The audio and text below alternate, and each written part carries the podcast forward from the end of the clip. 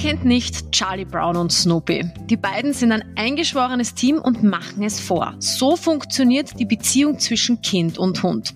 Aber ich kenne viele Fälle, da ist das nicht so einfach. Der Hund rebelliert und pinkelt, wo er will, oder aber das Kind muss erst lernen, dass der Hund nicht der Teddybär ist. Es ist nicht so einfach, wenn die Familie um ein Mitglied erweitert wird. Die Freundschaft zwischen Kind und Hund, das ist mein Thema heute und damit herzlich willkommen zu Alles Tier, der Experten-Haustier-Podcast für alle Tierliebhaber mit mir, Larissa Putz. Die Beziehung zwischen Hund und Kind kann für beide Seiten eine tolle Erfahrung sein. Es gibt jedoch besonders für Eltern einige Dinge, die sie für ein entspanntes und sicheres Aufwachsen beider Seiten von vornherein beachten müssen. Dazu begrüße ich Gudrun Thaler, Hundecoach mit der Spezialisierung auf Anti-Stress. Hallo Larissa. Liebe Gudrun, wenn noch kein Hund im Haus ist, kommt bei so gut wie jedem Kind die Frage, Mama, Papa, können wir einen Hund haben? Ich war ja auch nicht anders. Meine Eltern haben das mit einer Schildkröte gelöst. Wie würdest denn du dieses Thema angehen? Ja, das ist eine gute Frage, weil es ist einfach ein Thema, so wie du sagst, das wirklich fast in jeder Familie einmal auftritt, ja. Ähm, wer kennt es nicht? Und einfach so Hunde mit ihren äh, Schema, so kuscheltiermäßig auch ein bisschen ähm, in Bezug bringend.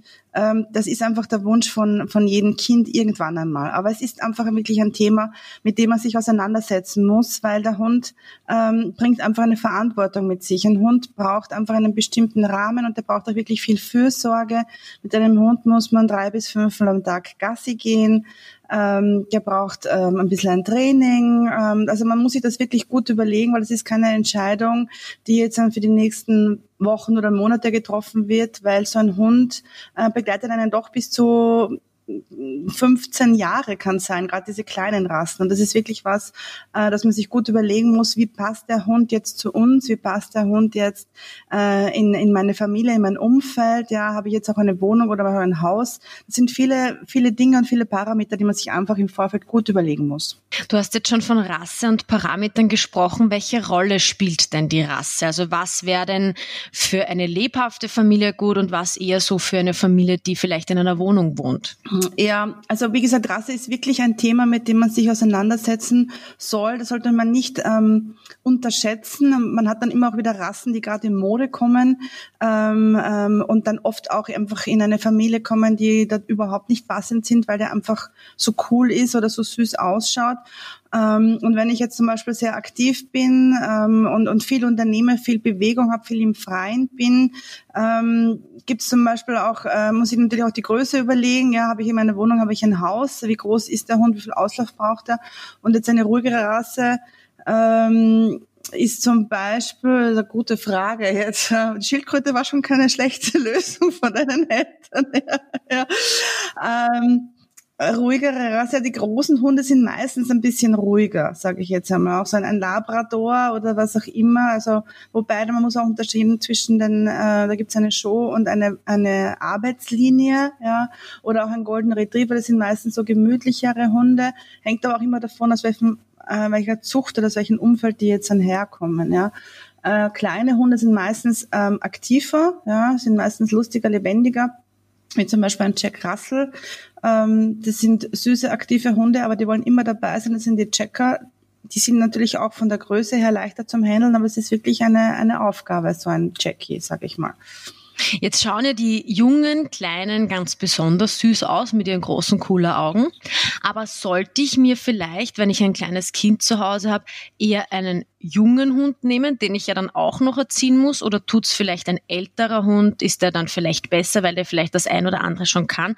Was sind denn die Vorteile von jungen Hunden und älteren Hunden? Ähm, ja, es hat alles sein Für und Wider. Ja, wenn ich mir jetzt einen jungen Hund hole, einen Welpen in die Familie, ähm, fange ich natürlich jetzt bei Null an. Das heißt, ich habe viel mehr, ähm, viel mehr Erziehungsmaßnahmen oder viel mehr ähm, ich sage, ich, der muss einmal alles lernen, der muss einmal alles können. Der kommt in ein Umfeld, ähm, wo, er, wo er die Umgebung nicht kennt, äh, der muss einmal stumm rein werden. Das heißt, der hat viel mehr ähm, braucht sehr viel mehr aufmerksam, viel mehr, oder? Genau, braucht viel mehr Aufmerksamkeit, einfach viel mehr Betreuung. Ja, der muss alle zwei drei Stunden raus, wenn man es schaffen will, gerade am Anfang einen kleinen Hund stumm reinzubekommen, ähm, dann muss man da wirklich dran sein. Und dann hängt es natürlich auch auf, habe ich jetzt eine Wohnung, ja, wo ich jetzt irgendwie vom vierten Stock runter muss zu irgendeinem Baum oder habe ich ein Haus mit einem Garten, dann ist das natürlich einfacher.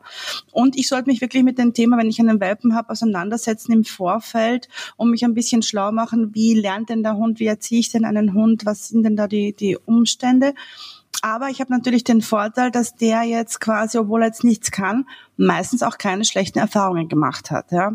Hängt aber natürlich auch wieder davon ab, wo jetzt zum Beispiel, wenn ich immer so einen Züchter bekomme oder was auch immer, ähm, ist der zum Beispiel jetzt einen Straßenlärm gewohnt, kann der Auto fahren, muss der mit den Öffentlichen fahren. Das sind lauter so Sachen, also da fängt man wirklich bei Null an und muss da sehr, sehr viel Geduld und Zeit auch aufbringen. Andererseits, wenn ich mit einem erwachsenen Hund habe, fällt das Thema Stubenreinheit weg. Aber es kann natürlich sein, dass der irgendeine Vorgeschichte hat, die jetzt nicht so toll war und dass der schon einfach ein, ein Problem oder eine Schwäche mitbringt, die da jetzt mit Menschen oder mit Kindern oder mit einem gewissen auch Geräusch oder Umfeld ist. Ja, das sind halt alles eine Für und Wider und man muss sich das einfach wirklich im Vorfeld gut überlegen. Am Ende des Tages geht es ja auch darum, dass man ja nicht einfach sich einen Hund nimmt, sondern dass ja auch das Kind eine Rolle spielt, weil es geht ja um die Beziehung zwischen Hund und Kind. Wie viel kann ich dem Kind denn zumuten und wie viel dem Hund. Also ich kann mich noch an mein Versprechen erinnern. Ich gehe auch Gassi, wenn es regnet durfte mich nie beweisen, der Schildkröte war das ziemlich wurscht. Aber wie viel kann ich dem Kind zumuten und wann wird es vielleicht auch dem Hund zu viel? Ja, das sind halt alles so, so Dinge, die man jetzt nicht ganz klar beantworten kann. Auch diese Rassespezifität, es kann jeder Hund da einfach unterschiedlich sein. Das möchte ich noch kurz anbringen zu davor. Ja, also es gibt da keine hundertprozentige Entscheidung. Ähm, und auch jetzt an, bei dem, bei der Kombination Kind und Hund, Gasse oder Kind und Hund gemeinsam. Ähm, da liegt ganz klar liegt die Kompetenz beim Erwachsenen oder bei den bei den Eltern, sage ich jetzt einmal. Und je besser ich mich oder je mehr ich mich mit einem Hund auseinandersetze, je mehr ich mich mit dem befasse, je mehr ich mit dem trainiere und den einfach in alle äh, überall mitnehme und in alle Sachen ähm, einführe, sage ich einmal. Und je cooler und entspannter der ist und je besser der funktioniert, umso eher kann ich den auch mit meinem Kind einmal losschicken. Genauso die andere Seite vom Kind her hängt natürlich auch davon ab, wie, wie, ähm, wie erwachsen oder wie pflichtbewusst ähm, ist jetzt das Kind. Ja, also ich gehe da schon von einer bestimmten Altersgrenze her aus, was da jetzt dann wirklich Sinn macht. Und dann kommt noch natürlich die Kombination dazu, großer Hund, kleines Kind oder kleines Kind, kleiner Hund.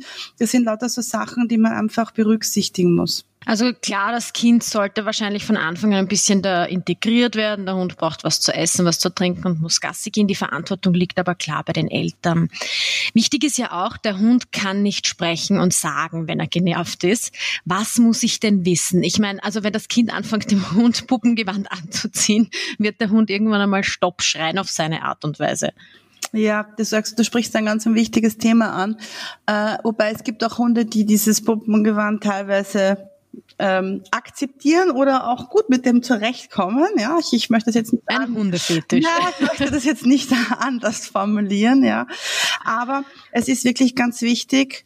Ähm, es ist wirklich ganz wichtig, dass sich die ähm, Eltern und die Familie im Vorfeld mit der Hundeerziehung oder dem Hundetraining einfach auseinandersetzt. Und ein, ein großes Problem, sage ich jetzt einmal, wie ähm, oder die größte Schwachstelle, ich formuliere das jetzt einmal so, ist einfach die Kommunikation zwischen Hund und Tier, äh, Hund und Tier, zwischen Tier und Mensch, weil einfach die Menschensprache und die Hundesprache komplett konträr sind. Und das ist einfach das große Problem, wie bei jeder Kommunikationsschwierigkeit, ob das jetzt in einer Beziehung oder auch in einem Unternehmen ist. Es ist quasi wie eine Fremdsprache zu lernen.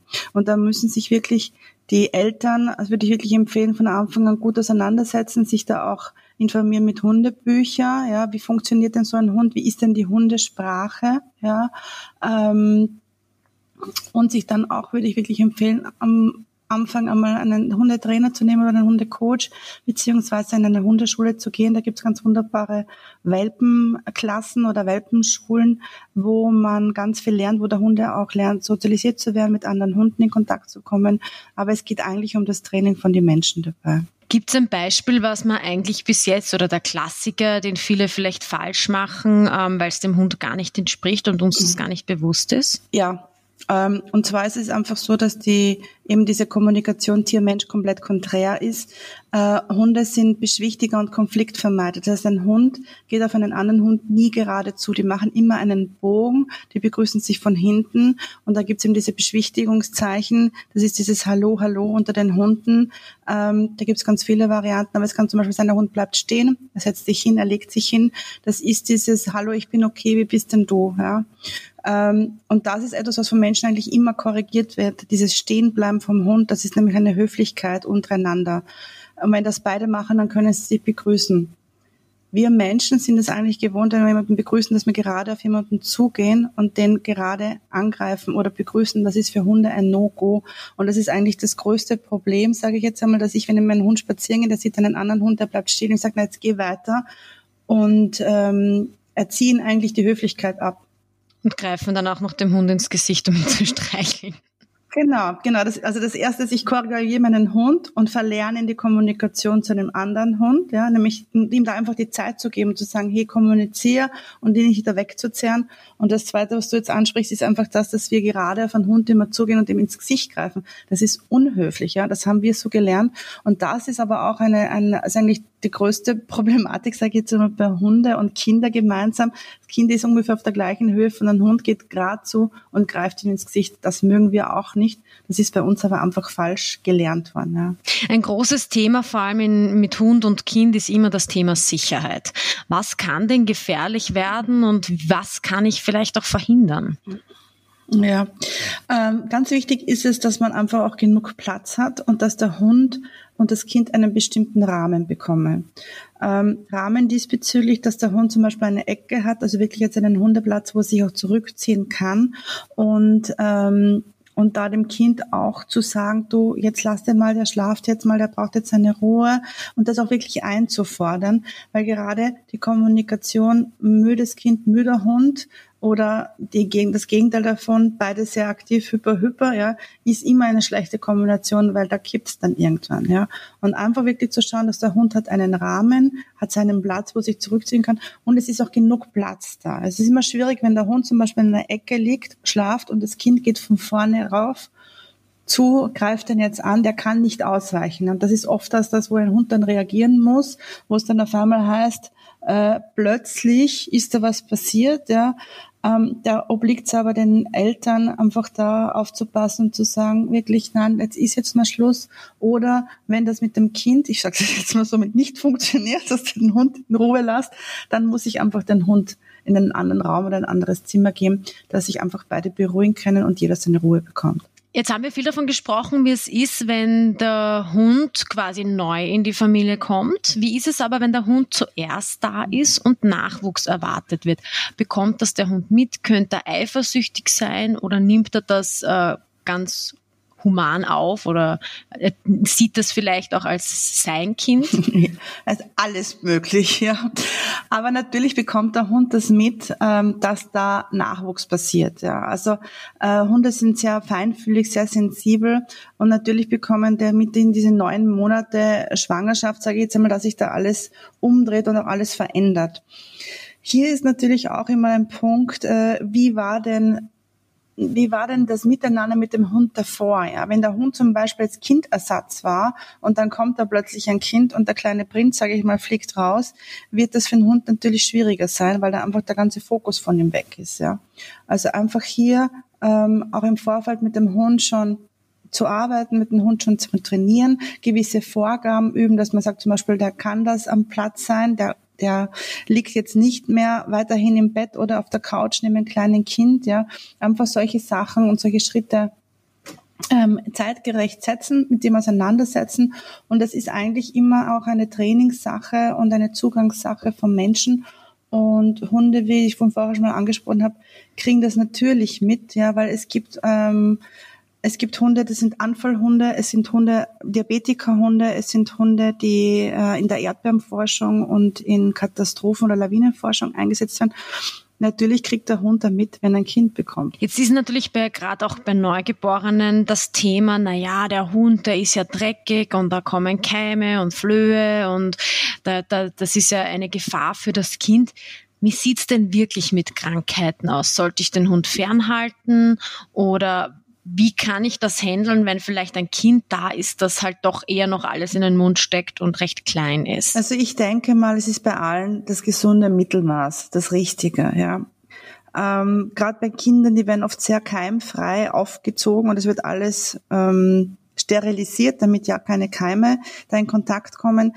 Wenn ich jetzt einen Hund habe, mit dem ich spazieren gehe und ich bin in einem Umfeld draußen, das okay ist, sage ich jetzt mal, weil jetzt, ob das jetzt ein, ein, ein, ein asphaltierter Gehsteig ist oder ob das jetzt ein Garten ist, dann sind das Dinge oder ist das einfach ein Rahmen, der der in Ordnung ist, ja.